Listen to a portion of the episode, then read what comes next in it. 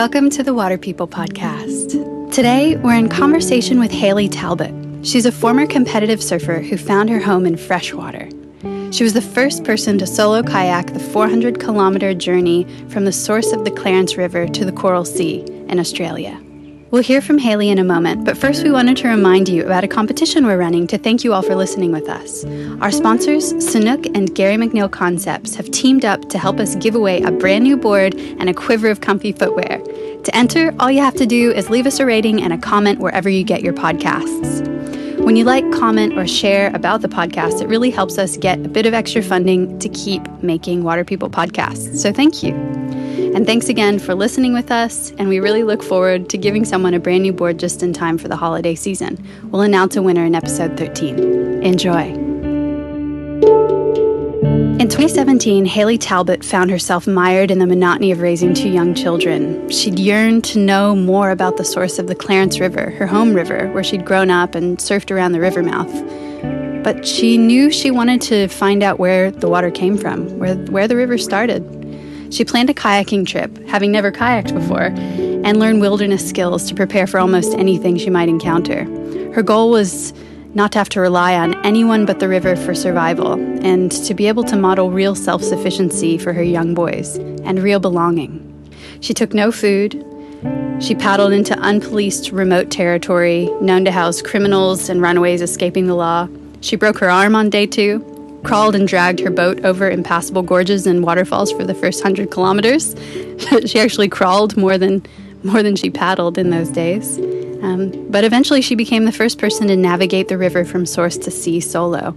Yeah, 400 kilometers in 14 days of melting into the river that she came to know as home. She's now a self proclaimed river daughter. So we encountered Hayley uh, just through friends, really, mutual friends around the North Coast. And actually, Hayley and Daniel Ross, a great surfer from the Yamba region, uh, came to one of our Patagonia film nights uh, near Byron Bay recently, and that's where we started to really learn the depth of her amazing adventure and also the uh, number of risks to the Clarence River and the ecology and the social um, thriving community there and how concerned they are about mining and damming coming to that amazing river. So that's where that connection started uh, taking shape, and it was just perfect timing for us to be able to come through on our second transparency trip down the east coast of Australia. That and, we're currently on right now. Yeah, that, that we're ex- exactly we're all uh, feral and salty and crusty and sunburnt and uh, and happy and loving it. Um, we've been getting to sit around real campfires and hear real yeah, stories, exactly. and well, actually, we've been falling asleep before it even gets dark with a minnow, but yeah, we've been trying with the to. sun, up with the sun. Yeah, but yeah, so the idea of coming through this coastline and stopping in and being with friends in each of the coastal communities that we're passing through actually occurred 10 years ago exactly to the day. And the idea of our first transparency trip was to do something meaningful, have a purposeful nature to some travel, but do it in a slow way. And so that way was through little Hobie kayaks, these little sailing um, trimarans. And so four of us got on these crafts, and over 36 days we went from Byron to Bondi and met a lot of friends along the way and did a lot of beach cleaning and sat with and sailed with a lot of whales, the recovering humpback whale population uh, it was an amazing adventure and it changed everyone's life. And we vowed to do it every 10 years till we're in the grave. I think now doing it the second time, we're actually saying we need to do it every five years because it's so much fun. Absolutely. Um, but this time, we all have children. So uh, I've been joking that I'd love to leg rope our little boy to the mast of the ship and start sailing down the coast, but I don't think he's quite ready for that at two years of age. So we're sort of road tripping and doing a bit of sailing and doing a bit of road tripping. Plenty of um, surfing at this point, yeah. So so that was when we managed to come in to Yamba and spend time with Rossi and Hayley and really start to learn about the issues there and learn about the amazing community that are working to protect it because it is this big healthy, the biggest and the healthiest river of our great Northern Rivers region, which we all depend upon it's kind of at the head of it all because whatever happens there is going to float downstream, which which is basically that inshore drift that happens from the south to the north in this part of the world, bringing all the sand that makes all the point breaks so beautiful and perfect all the way up to Fraser Island. So we're talking about all of the Yamba region, the Byron Bay region, uh, Ballina. You're talking about um, the Tweed Coast, the Gold Coast, all the famed point breaks of the Gold Coast, all the way up to the islands, the big sand islands, then Noosa and the Sunshine Coast, and then all the way up to Fraser Island. So, really, whatever happens at the Clarence is going to have a flow on effect to all of those places. And that's why we're so fired up and we really want to support that community and urging anyone who's got any kind of uh, surfing or coastal link to anywhere in that region to participate specifically in the petition that's going around right now to uh, ensure that the damming and the mining at the headwaters of the Clarence doesn't happen. And that's the the joy of doing a trip like this. You have time to have a surf, to sit around, pick up some rubbish, meet some really knowledgeable locals, make new friends, and yeah, stir up a bit of good trouble. Mm. So that's always a, a, great thing, and it seems to happen more and more when we slow down. So moving in this slow way for for a few weeks even um, can really create the space for good things to happen like having a chat with Hayley. yeah. We'll um, we'll post links to the petition that Hayley and her crew have put together. They need to get 20,000 10, sorry, 10,000 signatures 20, but are aiming for 20,000 yeah. 10,000 signatures in order to get it to a governmental level, yeah, so that we can start the the process of legally protecting it and locking out such industries? We began the conversation where we always do with a question about a time or experience after which Hayley was never the same.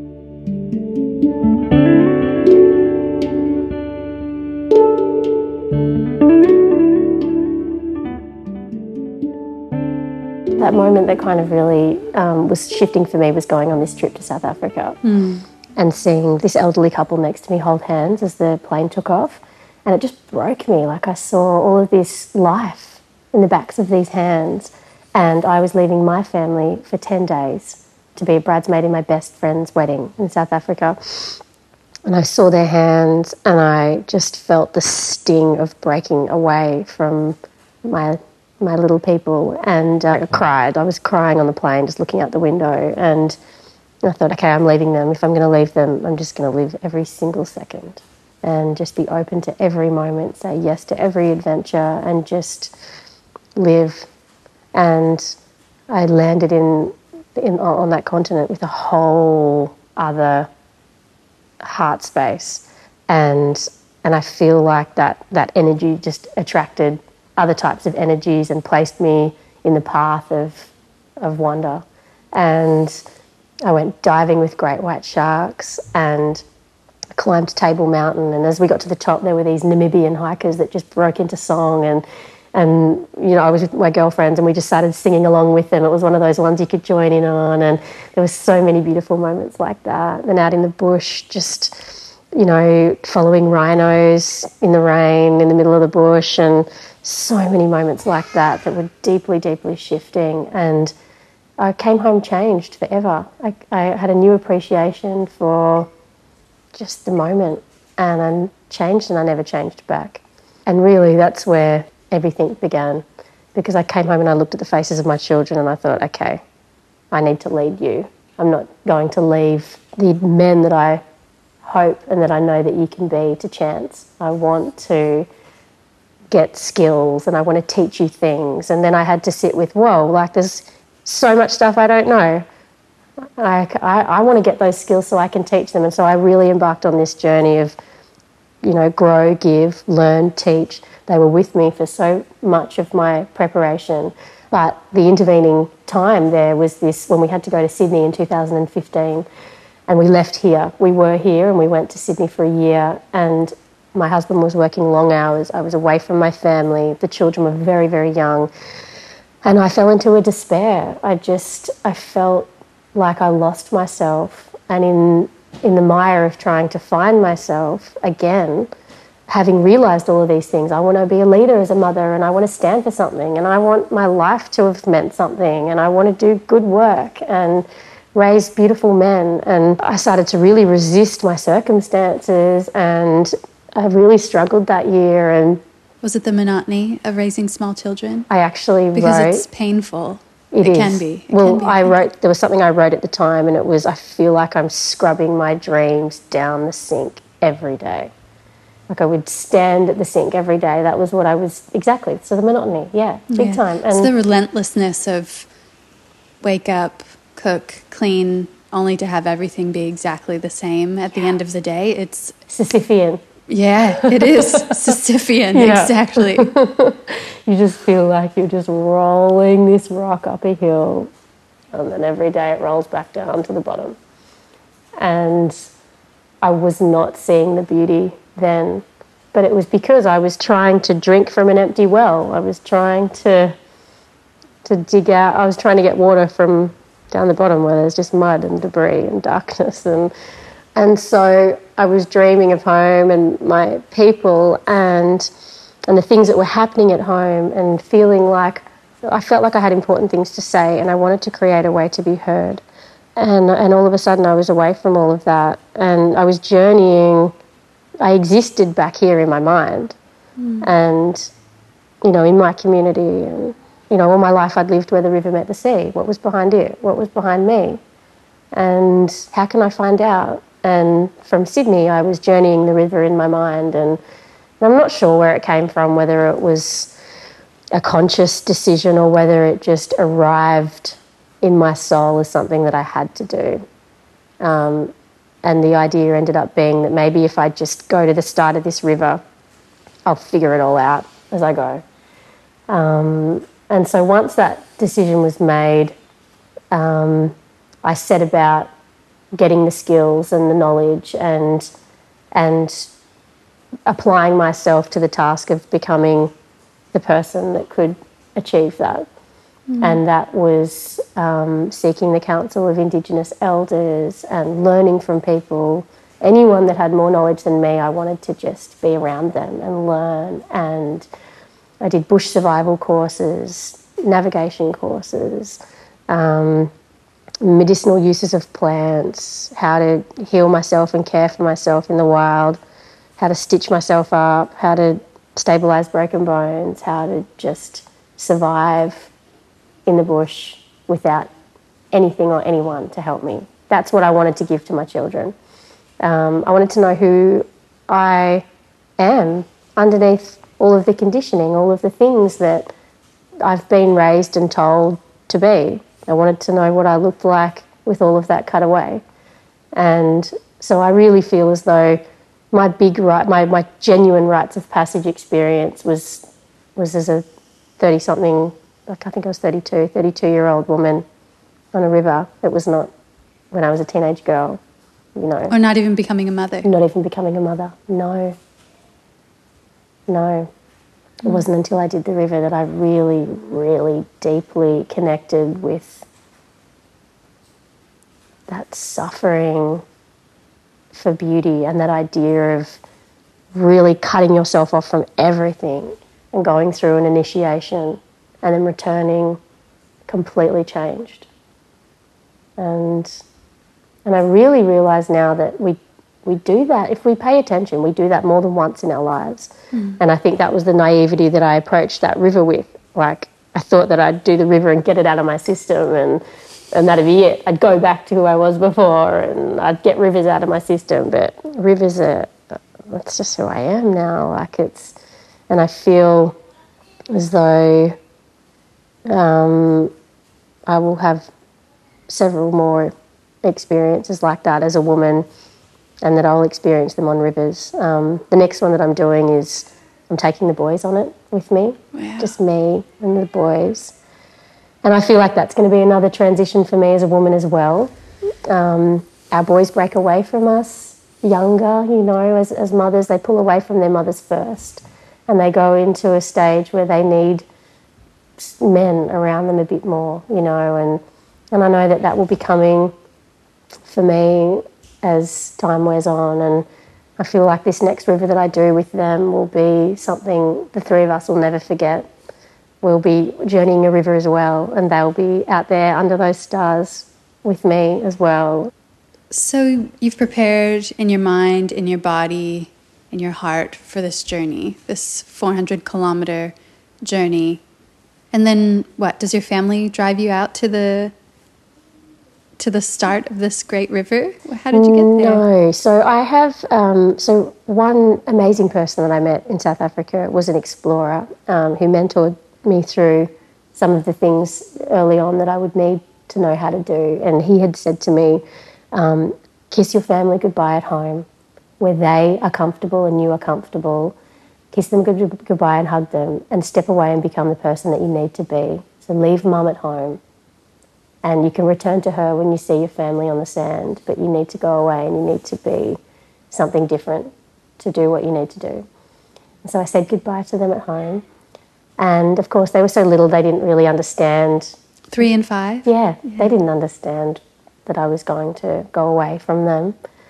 And I had a friend um, drive me to the source of the river or, or close to it. And um, and he was great. He's kind of ex Navy. He really understood, you know, for the long car trip that we had, that, you know, he, he was silent unless I wanted to talk or whatever. Like, he really let me go into who I needed to be. And right before I left, it was, was fraught with last minute crossing T's, dotting I's. It, it wasn't a, um, a, a, peaceful kind of. i am sure you can probably relate with you've just left for your trip as well. It's there's so many things that you've got to deal with before you yeah, take off. Logistics. Logistics. But no doubt.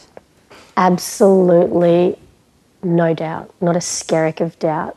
Two years earlier, when I decided that I was going to do this, I I knew then that I, I wasn't the person that could do this trip but I had 100% faith that when the time came, I would be, because I would apply myself to, to becoming that. And so when I left, I had no doubt I wasn't afraid at all. There was no fear, none, genuinely so. But there were times in the lead up where I was crippled with fear. And that was because, you know, you, you, you decide to do something like this and then you, you set about preparing and, and being ready and and then in your research, you find out things that terrify you. And for me, the very the first moment of that was when I found out there were waterfalls on the river. The river upriver looks nothing like it does down here. Down here, it's wide and mighty and sort of still and quite calm looking. So um, gentle. Um, so gentle. It appears um, so. It gentle. appears so. The tides are pretty savage. You know, they're they're quite mm. serious here, but and they begin, you know, hundred kilometres up the river is the where the tide will affect um, in the river. But beyond that, I had no idea what would await me at the top until I started to really. I'd made the decision before I found out really what the river was like. And when I found out there were waterfalls and that there was an impassable gorge that some eight or nine people have perished on, um, that terrified me. And I remember feeling like I probably had two or three days quite crippled with that fear. It was a couple of sleepless nights, waking up, jolting awake.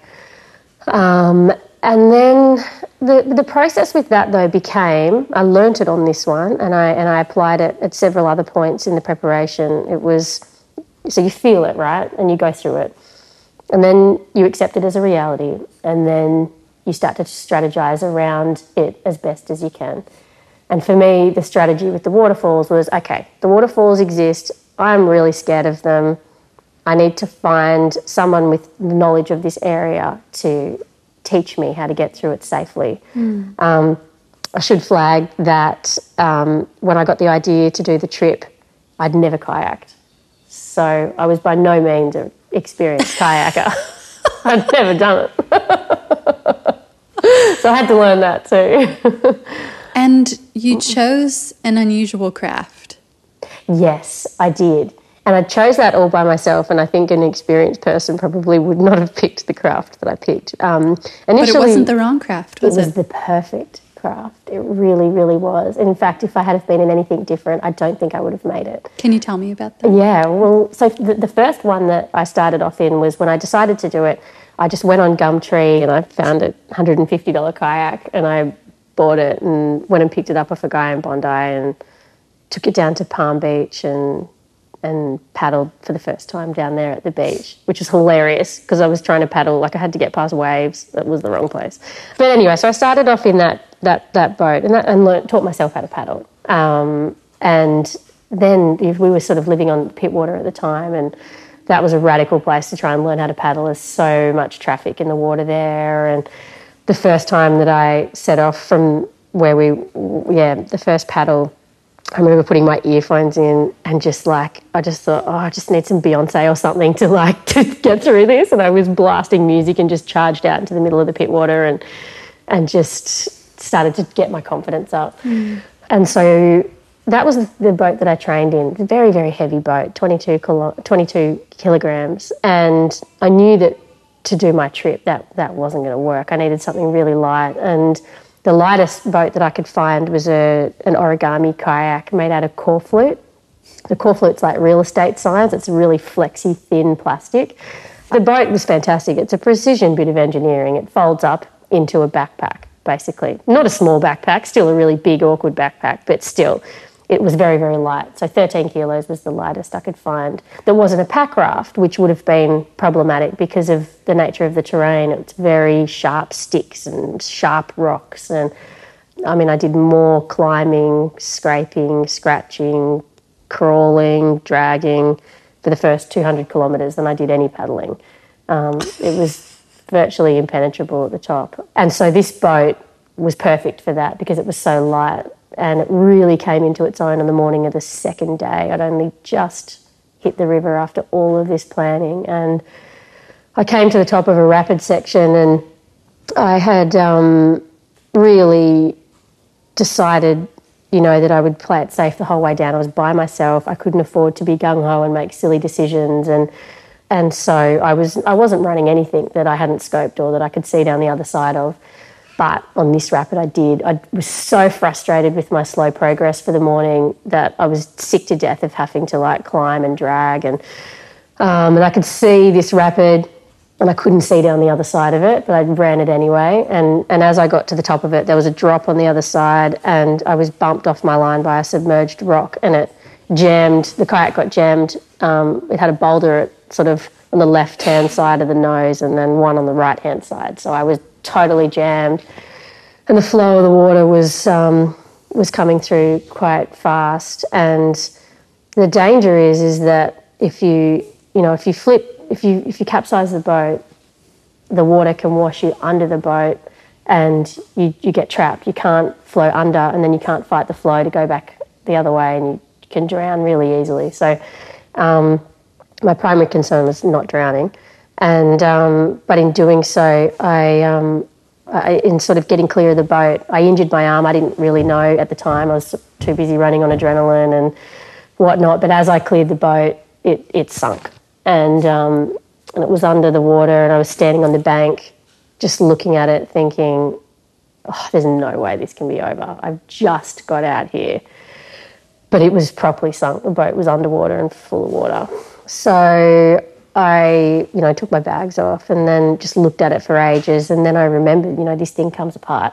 So over really, really just punishing, well, I think it was nearly three hours to salvage it. I went along the top of the boat and I could undo the ratchets to sort of start to loosen the hull and break it open to release the water weight.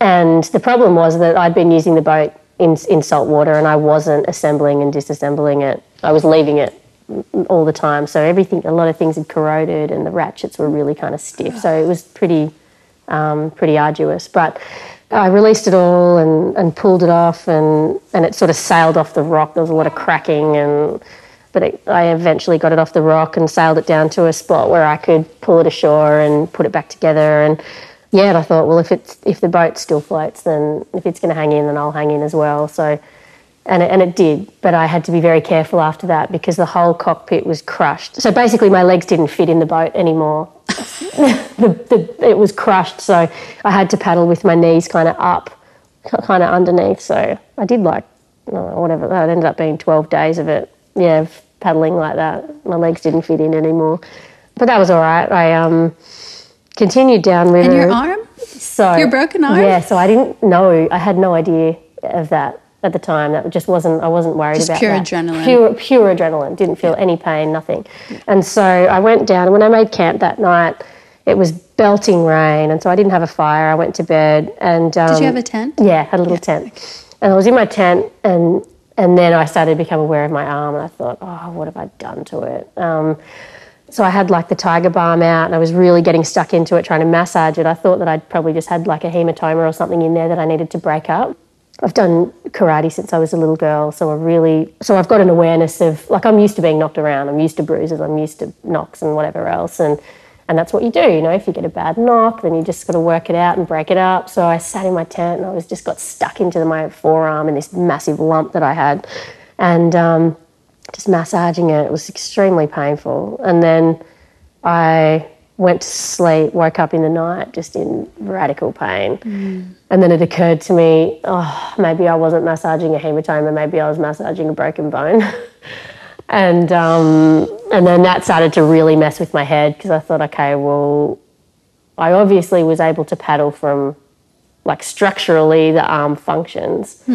I was able to paddle down, but so anyway, I strapped it up, and then from there though, it was excruciating pain. Like I had to just alter the way that I was paddling. So on on the side where I'd hurt my arm, it was not not the pulling motion. Like I was really rotating at the shoulder to stabilize my lower arm, and then using my other arm in a bicycle type motion, um, so that this arm could just rest on the top of the paddle. And so I did that for the whole rest of the trip. Like uh, uh, I just thought I'll just deal with my arm when I get back. As I got lower down the river, it's really funny. I, I went past this camp spot and someone yelled out to me. It was a, a man, and then he said, "Hey!" And I said, "Hi." And he said, "Are you that ridiculous girl in that ridiculous plastic boat doing that ridiculous trip?" and I said, "Yeah, that's me." and he called me over and made me a cup of tea. And his wife was a nurse, and um, and she she looked at my arm and she said, "Yeah, it doesn't feel real good," but she wrapped it up for me and. Um, set me on my way with a couple of muesli bars and, and then I was right. So that was pretty funny.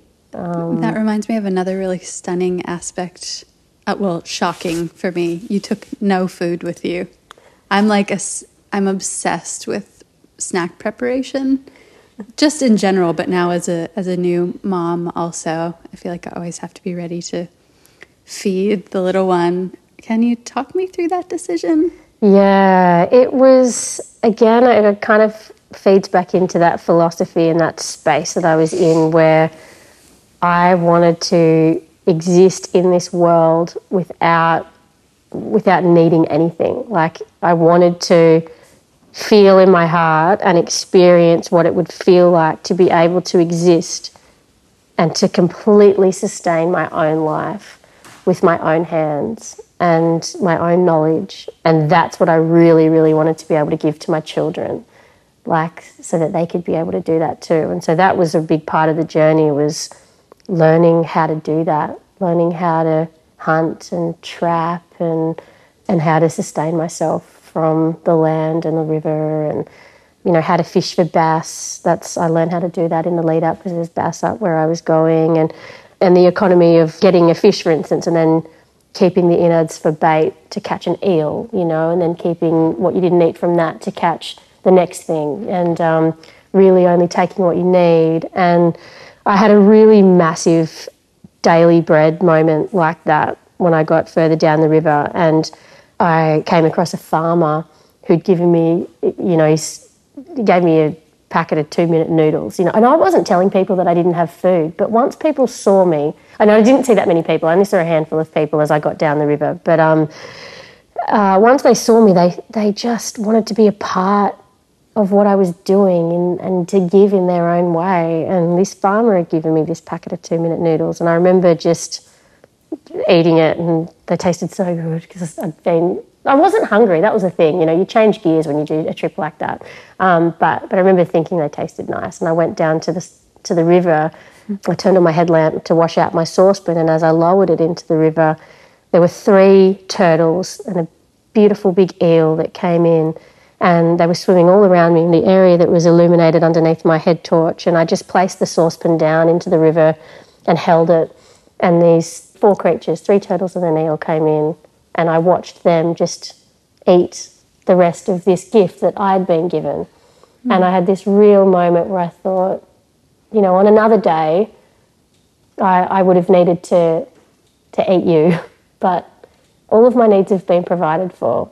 I have my daily bread, and and I could share with them in that way. It was a really, really beautiful moment that was really moving, and a real illustration of mm. only taking what you need. Um, mm. And I was so provided for the entire way down. The river was it's teeming with edible greens. Did you eat well? Yeah, I ate so well. I just mm. ate salad the whole way down, pretty much. You know, it was it was all there, and I'd spent time learning about those different things that I could eat, and and just falling in love with how alive the land is, and how most people kind of look at the look at the bush, and I I did before, and just see a a wall of different shades of green. But once you take the time to learn about it and learn what you can eat and how you can eat it and what parts of a plant you can eat and how you should prepare it. And there's just uh, 40 lifetimes would never be enough to learn it all. And that's kind of what I thought this is what I want to teach the kids. This is what I want them to learn. You know, there's how can you live your life behind a screen when in the one life you've got, there'll never be enough time to learn everything. Mm. And, uh, and that was, um, was such a joy to, to bring them on that journey with me and mm. and what I can't wait to really really taste with them when we do this river trip together. Mm. Connecting with uh, local indigenous culture was a big part of your trip too, wasn't it? Yeah. Can you talk to me about some of the manifestations of that connection? We're so we're so blessed here. Our our river travels through three indigenous nations, um, and and everybody that I connected with was so generous and loving with their knowledge.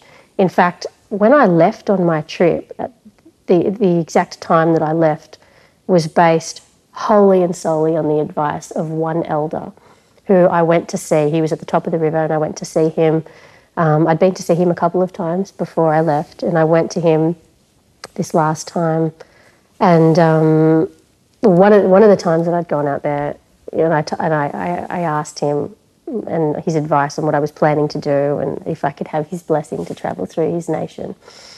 And um, his first words were, You seem to be a lovely girl. I wouldn't want to hear the news. He was really, really worried about me, more the human threat um, of the top part of the river. Um, just, it's so incredibly remote. And so he had sort of expressed some concern around me travelling down alone. What kind of human threat? Um, when I'd been to see the police as well, when I'd consulted the police and told them what I'd planned to do, they kind of said that there's an area out there that none of the police local area commands really claim dominion over. And so if people want to get away and not be found, it's an area that people will typically go to. And so yeah, there was a real concern that if I ran into the wrong person out there, there, there was no safety net. Hmm. Um, and, and that was a concern that was echoed oh, upwards of at least eight times, independent warnings that I got. I, um, I heard that your dad in particular expressed concern and skepticism about the trip as well. Big time, yeah. And that was probably another huge part of my rites of passage journey was, um, you know, he'd given me away on my wedding day, but he could not give me away to the river. He could not. He just, he raised me to be the type of woman that could do this and to believe that I could do this. And yet, when the time came, he could not put aside his fear for my safety and my ability to do it. And I think it was a real rites of passage journey for him as well, mm. because I went and I didn't leave with his blessing. I went without it. I tried to get it, and he didn't back down. I actually um, had a real period of really struggling mentally because of that, and um, and Dan, who where we are right now, um, his house, he was a huge help for me in the lead up to my trip. He really helped me kind of talk through a lot of the mental side of how I was feeling, and he ended up saying to me that you need to go and talk to your dad. Like you actually need to confront this and um, and know one way or the other. And and so I asked him to go for a walk with me on the trails out here where I've where he raised me. And um, and I hoped to come away with his blessing. I didn't. I came away with a shopping list of reasons why I would fail, but I was able to apply that that strategy of um, I, with of the waterfalls. You know, I was able to go, okay, now now that I know why you think I'm not going to be successful, I can strategize around each of these things. And when I left, he actually really helped me. I, there were uncrossed T's and undotted I's that he helped me with in a roundabout way. And about 10 or 11 days in, I think the fear started to fall away from him and started to slowly be replaced with pride as he realised, I think she's actually going to pull this off. And, and that's my girl. so, it was quite a beautiful journey as a family as well. Once, um, you know, the first, yeah, I mean, the first, that top part was really serious navigating. Um, but as I got down lower, yeah, it started to feel more on the home straight. But the interesting part about that was that the first more than a week is you, you totally change gears. You go to a place where you know, I wasn't feeling temperature. I wasn't feeling fatigue. I wasn't feeling pain. I wasn't feeling all of those rapid fire thoughts that you have in civilized life, in your mammalian brain. All of that falls away. Hmm. And I was this woman that went out there with so many questions, you know, I, that I wanted answers. And, and I got out there and I didn't get answers, and I, but the questions didn't matter anymore. Everything just fell silent. And so I was very much in that space. And I had thought before I left that once I got to the home sort of straight to the flat water, I thought, that's it, I'm, I'm home and hosed. Like, I know the flat water, I'll be fine. But the, the absolute opposite was true. Once I got to the flat water, I, I felt myself change gears, and that relative sense of comfort came back in and safety. And then all of a sudden, everything hurt. I was in pain. I felt I was cold. I was tired. The last part of it was the head game. That's when all of the mental preparation that I'd done really engaged mm-hmm. because I hadn't needed I hadn't needed it before. I was so intensely in my senses. You know, hmm. your everything's heightened. Your sense of smell, your sense of sound. Your I mean, your we're vision. basically living in fight or flight. totally Yeah. yeah Yeah. exactly. So you're just always aware of your surroundings. Yeah. I'd like to pull you back into the indigenous aspect of the the trip. Yep. In particular, encountering a traditional women's birthing region. Is that true? What I heard Uh, about? Dave was telling me about you encountering an area that was I found about that after. I found Oh, out about okay. that after the trip. okay. which was really interesting Mm. because I had a very, very deep personal physical journey out on the river, which is so. I mean, so in yes, in our indigenous culture, we the river is is honoured as the mother, like she is the mother. So there's a huge feminine energy. You feel it very deeply, and I had hoped to be really shifted as a woman. Like I, I knew that I I didn't know what I needed, but I knew that I needed. I was called out there for something. There was some reason why I was called out there, and it was it was really amazing what ended up happening. Um, I don't know. Do I talk about? Do I talk about it? Like really? Yeah. Definitely. okay, cool. Um, if you want to. Yeah, no, well, I think Yeah. it's so fascinating.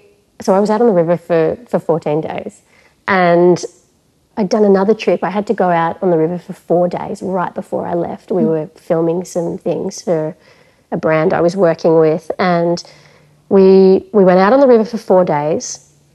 I was home for four days and then I was leaving on my trip again. And in, in the four days in between that I was home, I wasn't due for my period, but I got it then.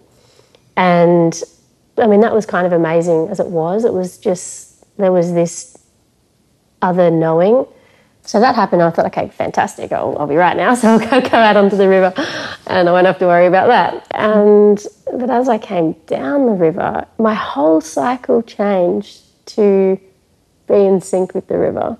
So I ovulated out on the river really, really soon after that period that maybe wasn't even real but needed to happen. But the really, really fascinating thing that happened out there was um, now my youngest is six years old now, and I did the river two years ago, so he was four. So I hadn't breastfed a baby in probably three years, and I started lactating out on the river. Did you feel yourself fully engorge again? I Yeah. mean, what was that? Yeah. Yes. So colostrum in the beginning. So Yeah. yeah. So not a lot, you know, not a lot. Yeah. But the fact that that part of my body was so activated and brought to life by the river was astounding.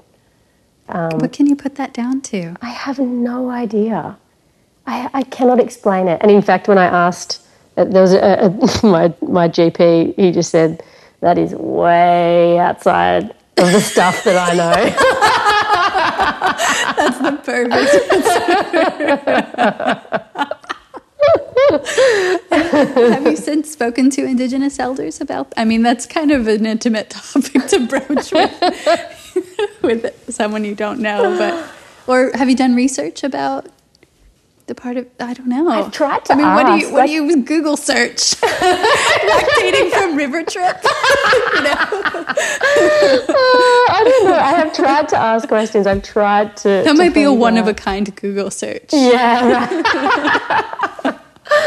um, I haven't been able to, and it was really funny because I, I found myself like craving some type of science to explain it. You know, I was like, what actually is this?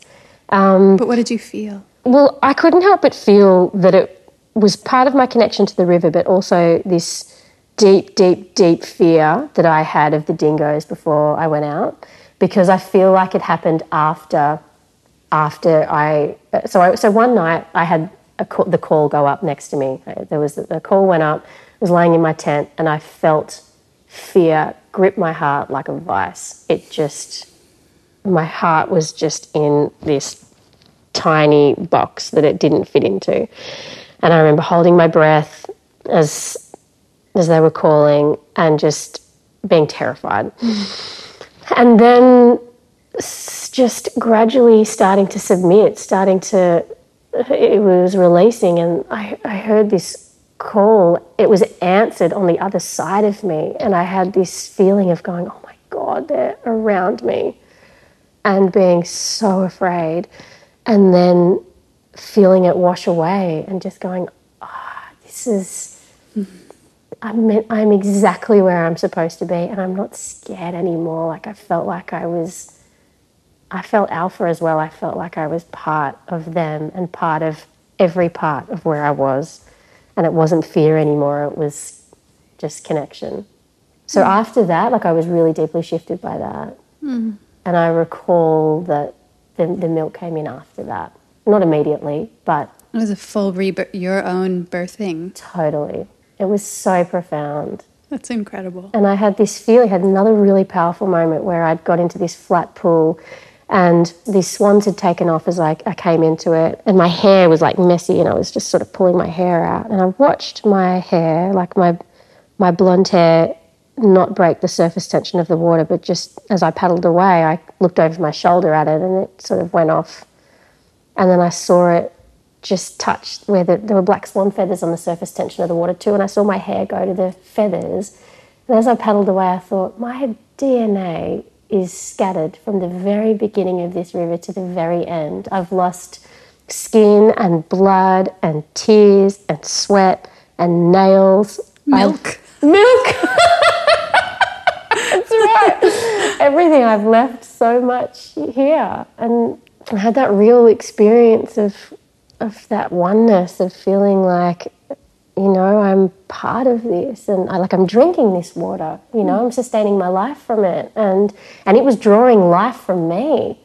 And and it was so incredibly powerful and um, and I felt that echo in me again since the bushfires came through. That was, um, I grieved so deeply as the fires came through. And I've been in fires before, but this one really, really hurt a lot. And um, it was just so hot, and it was, it was such a hot fire. We hadn't had a big one in a really long time, and mm. there was so much fuel. And um, yeah, I just kind of took the time to be really sad. I thought, you know, mm. I've spent so much time connecting with the land and the water, and um, mm. and and I can't not feel it when it feels pain as well, which is how I can't turn my back on on the threats that are facing the river now as well. Like it's, I feel like I got my life back out there, and, and sounds like that trip was about belonging. It changed fundamentally changed how you related to the place that grew you and nourished you. And so many of us don't take the opportunity or create the opportunity to sink our DNA back into the elements around us, but you've done that and it seems like it's changed you. Yeah, I don't think I, I, I can't change back. And that was the thing with like how yeah, I don't know why I thought that I could go and do one river and and go back to my old way of living. You know, it's. Um, How do you go back to being mom again? After well, and and because you you run businesses and you you know you you work and you raise these boys and you're a partner and you I mean how do you go back to the monotony again after you've really found your wildness in the way that you had? It doesn't feel monotonous anymore. Mm. it really doesn't. And of course like we have moments like any family where there's frustrations and there's chaos and and whatever else but it just taught me such an intense presence that mm. I can access any moment I want. And I still, you know, I have everything that everyone else has, you know, as a mom and those and the challenges that we all have, but that I can step back there anytime I want. It's available to me. I've felt it. And it and it gave me an intense gratitude on so many levels. But a big part of it was to my husband. So grateful to him for trusting me with my life. He trusted me with my life. Mm. I'm the mother of his children and his wife, and he, he let me go. And I say that not as a, a permission thing, but he, he, he, he gave me that space with all of that trust. And I'll never forget that gift.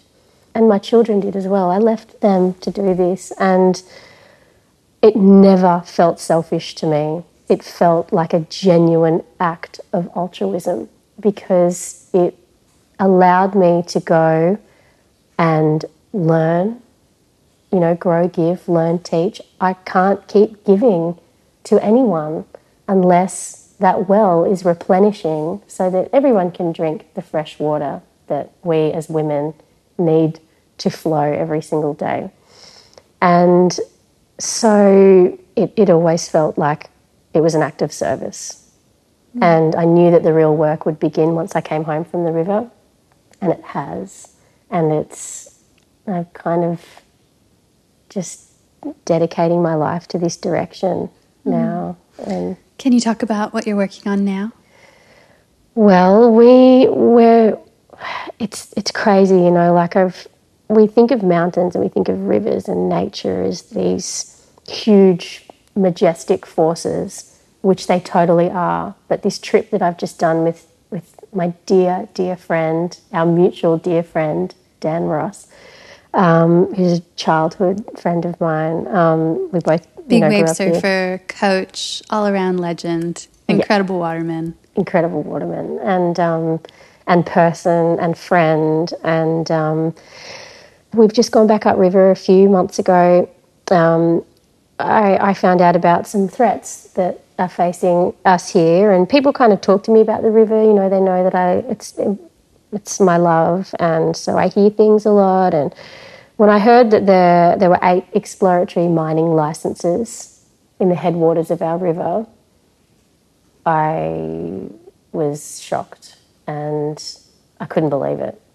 And when I heard that there are ridge lines that are sort of being dubbed cobalt ridge because the mineral grades are so high and and and copper grades are 10 times as rich as the global average. And when I this information started to filter through I felt terror. And that was one issue. And then around the same time there was talk of you know we're suffering through a terrible drought right now. Um, well well climate change so there are four councils out west that want to dam the headwaters and pipe water out to western municipalities. So when I heard they wanted to mine the river and dam the river as well, I wanted to find out more. And I spoke to Dan, we spoke to two other dear friends of ours who are filmmakers, um, Thunderbox Films, and I don't know how that how it came about either, but it was just this unspoken decision that was made that we've got to do something about this and then the wheels. And this is the Clarence River. And this Sorry. is the Clarence River. What's This the is- indigenous name for the Clarence? Um, I can't. I, I wouldn't want to say it exactly Okay. as how they say it, but Okay, it's okay. um, Birimba. Birimba. Yeah, and um, it's it's quite it's really hard to believe. So we basically we went back up the river recently, and sort of tried to recreate the trip that I did, but we couldn't start at the headwaters because there's no water in the river. So we started about oh, over hundred kilometres down, and even then we were in ankle deep water, dragging and having no water in the river. But we did journey to some of the most remote and wild spots, and really, I just loved taking. I, f- I felt like I'd come down. You know, when I came down, I was this this mother daughter kind of womanhood journey, and this time I felt like I took my brothers there. And so we're we're making a film to to show people what's upriver. Most people will never kind of have no idea what it's like. You know, we we travel to Kakadu and to all of these jewels of this continent, and we've got one right here that most people have no idea about. And um, so this journey's really been about taking people upriver and showing them some of these remote and wild places and and it's just no place to be drilling holes and risking open cut mining on ridge lines that angle down into this beautiful river. What's the risk? The risk is so incredibly high. I mean, with particularly with copper mining, with the tailings dams, they're toxic, and the runoff will go straight down into tributaries of this river and will flow down. I mean, it's been all over the world. There are examples of this failing.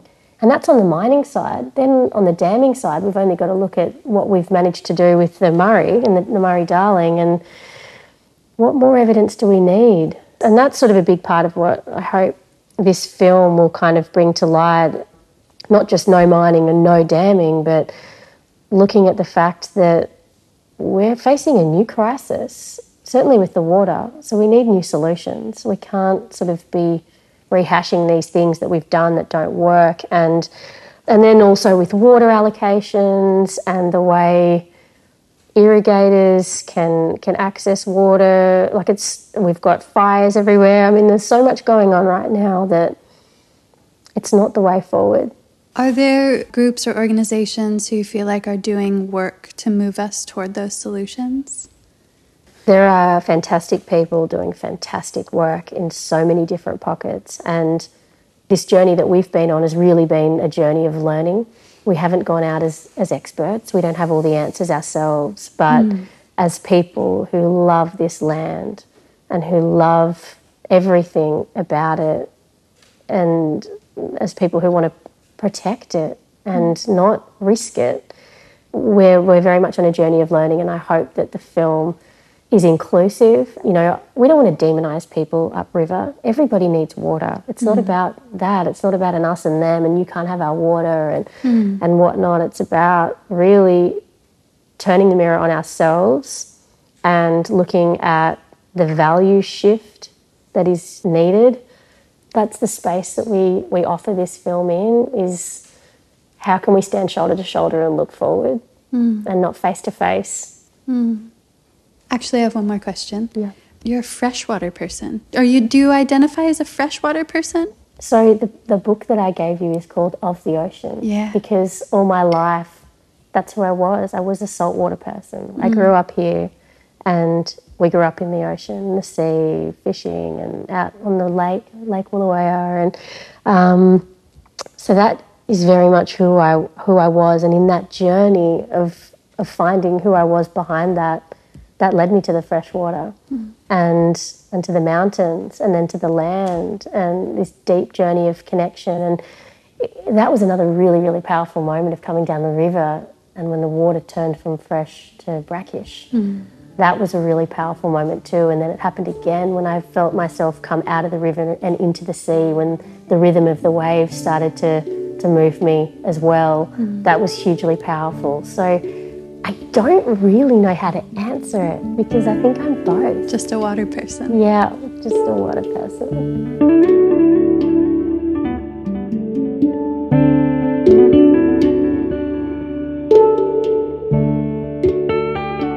in classic Australian style, Hayley is so blase about so many things that are unbelievable and that you would love to talk about. You know, your she wasn't even going to mention breaking her arm, or that she didn't take any food, and all of these hilarious that things. Blew me away. That yeah is just really striking. And also, she happens to be an amazing poet, a great lyrical writer and poet, and organizer of you know poetry slams and all that kind of stuff. So for me, hearing her break down her trip in a lyrical way where the words really mirrored the journey. For me, they just spill into each other like, you know, a cascading river. Um, that's just such a beautiful thing and a great way to interpret such a big experience. You know, yeah, it's just really enjoyable. Mm. So Hayley is going to read one of her poems now. The sort of summarization of that big solo kayaking mission she did down the Clarence, and we hope you enjoy. Presence, presence, presence. The omnipresent essence, the crescents that followed me all the way down. The new moon, the new name, the blackness of who she was, lost to the stars of who she became. Decisions, decisions, decisions the incisions in the monotony I massacred, butchered, and then sutured with the needle and thread of separation, initiation, return, separation, initiation, return, separation, initiation, return. The burn of the yearn to answer the call before last drinks on life, kiss good night to the drunk housewife, the dead notes lay beside her in the grave, the unsung songs of the life unpaved, the trail unblazed, the maze unamazed, it's too much to bear. I jolt from slumber with a shiver before remembering I'm safely out on the river, away from the dread in my head in the comfort of my bed. Every stroke less a joke to those who chose to hose down my dream. Gently, gently, gently down the stream. Merrily, merrily, merrily, life is but the cream, whipped by the luscious joy of the unbeen and the unseen. Of the adventure before the dementia takes out a lean on who you could have been if only you had have acted on those dreams. It's a common theme that in the scheme of the everyday slips away until the years tick over like a one leaf clover. The lover you let go, the trips you didn't take, the mistakes you didn't make, the big breaks you didn't break. Big, a snapping twig, what was that? It doesn't matter. Whatever perils hide in the darkness around me, they're nothing compared to the internal chatter that has tried to drown me the night I was grabbed. Stabbed from my sleep like a baby sheep, the river came upon me and called me to the deep. I obeyed. I broke camp, switched on my headlamp, but it was useless in the thick black mist. I turned it off, paddled hand over fist. All I could see was the outline of the tops of the trees. I bounced off branches, stirred the river dancers, woke the sleeping creatures, learned the lessons instinct teaches as I paddled blind for hours. After four, I couldn't take any more, as suddenly from somewhere unexplained, I felt I was being sucked down a drain. My boat was being pulled hard down and back. I was under attack by a mother. It couldn't have been any other. I felt her hands, the black water claiming her river daughter. But I myself, more mother than daughter, more woman than black water, charged hard against her cold grasp.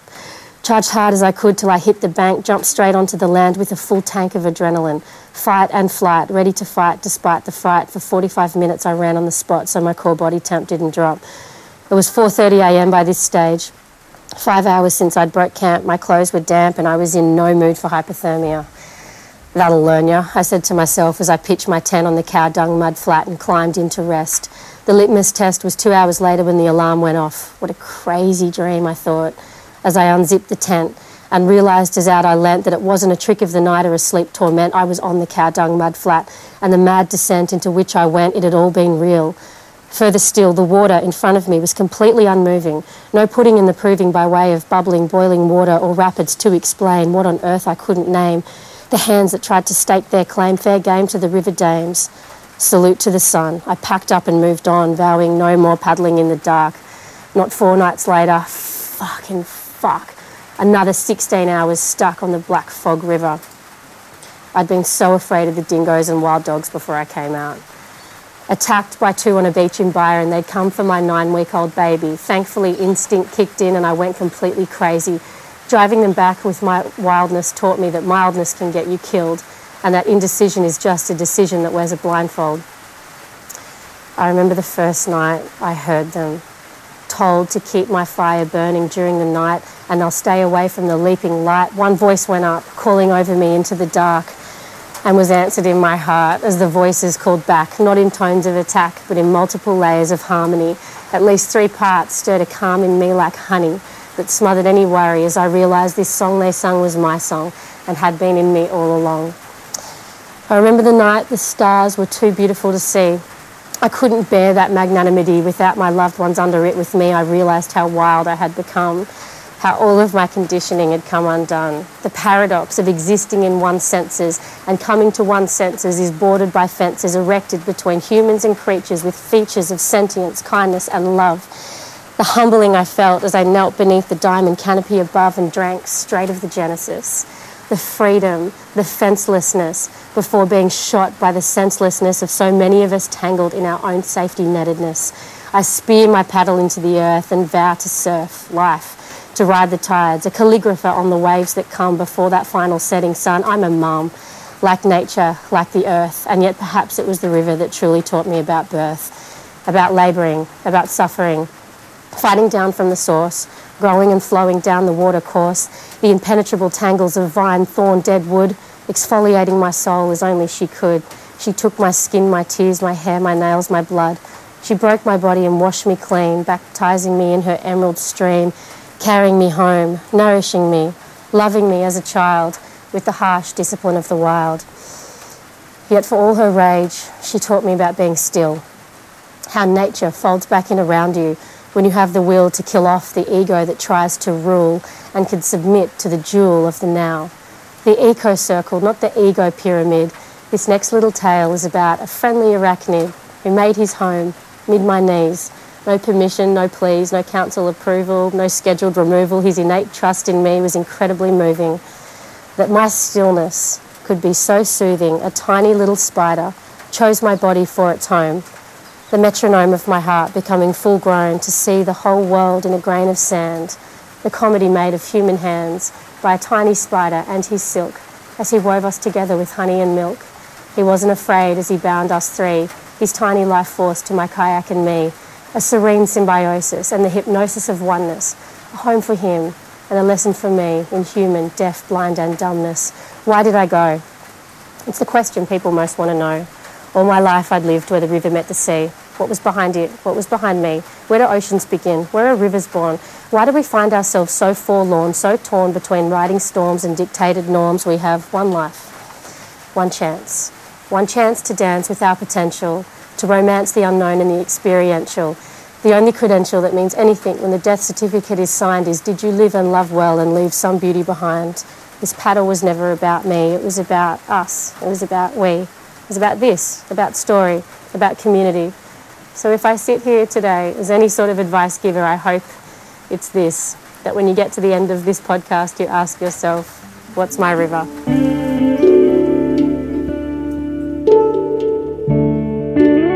Thanks to Hayley for so generously sharing her story and for the important work she's doing. You can learn more about Hayley on Instagram at Hayley Talbot. That's at H A Y L E Y T A L B O T. Special thanks always to our sound engineer and musical guru, Shannon Soul Carroll. Learn more about his gigs and musical activism on Instagram at Shannon Soul Carroll. That's Carroll with two L's. On behalf of myself, Lauren Hill, and my partner in rhyme, Dave Rastovich, thank you so much for making the time to listen with us.